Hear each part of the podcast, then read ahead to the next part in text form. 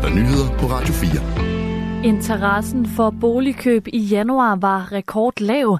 Det viser en opgørelse over lånetilbud til køb af ejerboliger og sommerhuse fra Finans Danmark. I årets første måned blev der indhentet 1.874 lånetilbud, og det er ikke set lavere siden 2017, hvor Finans Danmark først begyndte at føre statistik. Det kan blandt andet forklares med, at appetitten efter at finde en ny bolig generelt er mindre om vinteren, og på grund af det høje niveau på boligpriserne og renterne på boliglån. Særligt i København og omegnskommunerne har nedgangen i interessen for boligkøb været størst. SF er åben for at gå i regering med Moderaterne efter næste valg, det siger SF's formand Pia Olsen Dyr i et interview med Politikken. Formanden vil allerhelst en S-SF-regering, men lige nu er der ikke noget, der tyder på, at det vil være realistisk.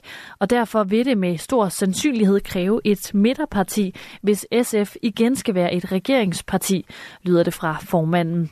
Og udmeldingen er et udtryk for, at SF er ved at vinde sin selvsikkerhed tilbage, siger Henrik Kvotrup, politisk analytiker ved BT.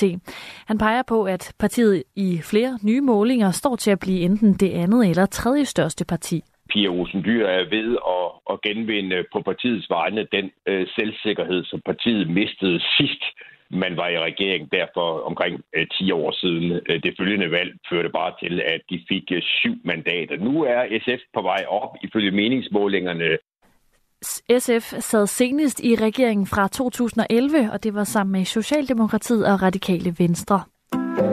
Rusland stopper sine årlige betalinger til Arktisk Råd. Det sker indtil det rigtige arbejde med deltagelse af alle medlemslande bliver genoptaget i rådet, oplyser det russiske udenrigsministerium, skriver Reuters. Møderne i Arktisk Råd blev sat midlertidigt på pause efter Ruslands invasion af Ukraine. Den russiske beslutning om at stoppe betalingen til rådet kommer derfor ikke bag på Rasmus Gedsø Bertelsen.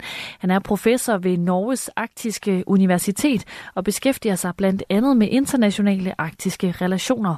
Rusland er en, en arktisk stormagt, og øh, stormagter de er, de er meget følsomme over for ydmygelser, og jeg tror, at Rusland finder det ydmygende, altså den måde, det er blevet holdt ude af samarbejdet af de syv andre arktiske stater.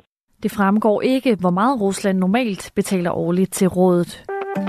En reklamekampagne fra politiets efterretningstjeneste, som skulle få forskerne til at stoppe op og måske endda grine lidt, har vagt vrede på Niels Bohr Instituttet i København.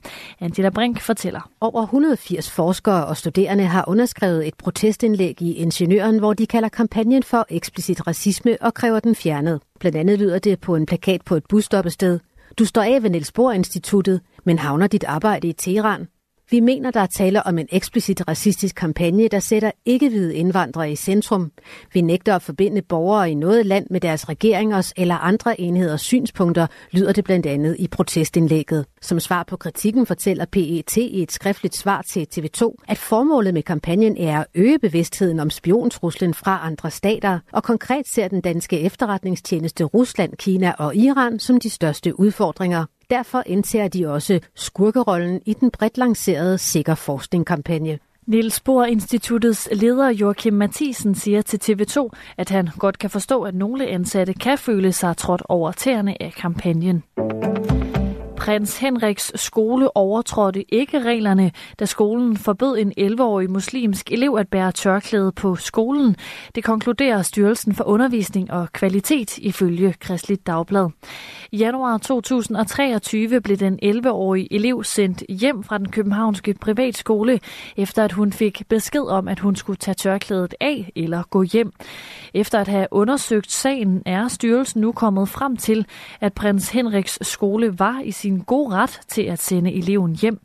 Styrelsen finder således ikke, at skolens forbud mod at bære religiøse symboler og beklædningsdele er uforenligt med frihed og folkestyrekravet, lyder det i et brev fra styrelsen til skolen ifølge Kristligt Dagblad. Den dengang 11-årige pige går ikke længere på skolen. Overskyet med regn i løbet af dagen mere tørt, dog med mulighed for dis eller tåge. Temperatur mellem 3 og 7 graders varme og en svag vind.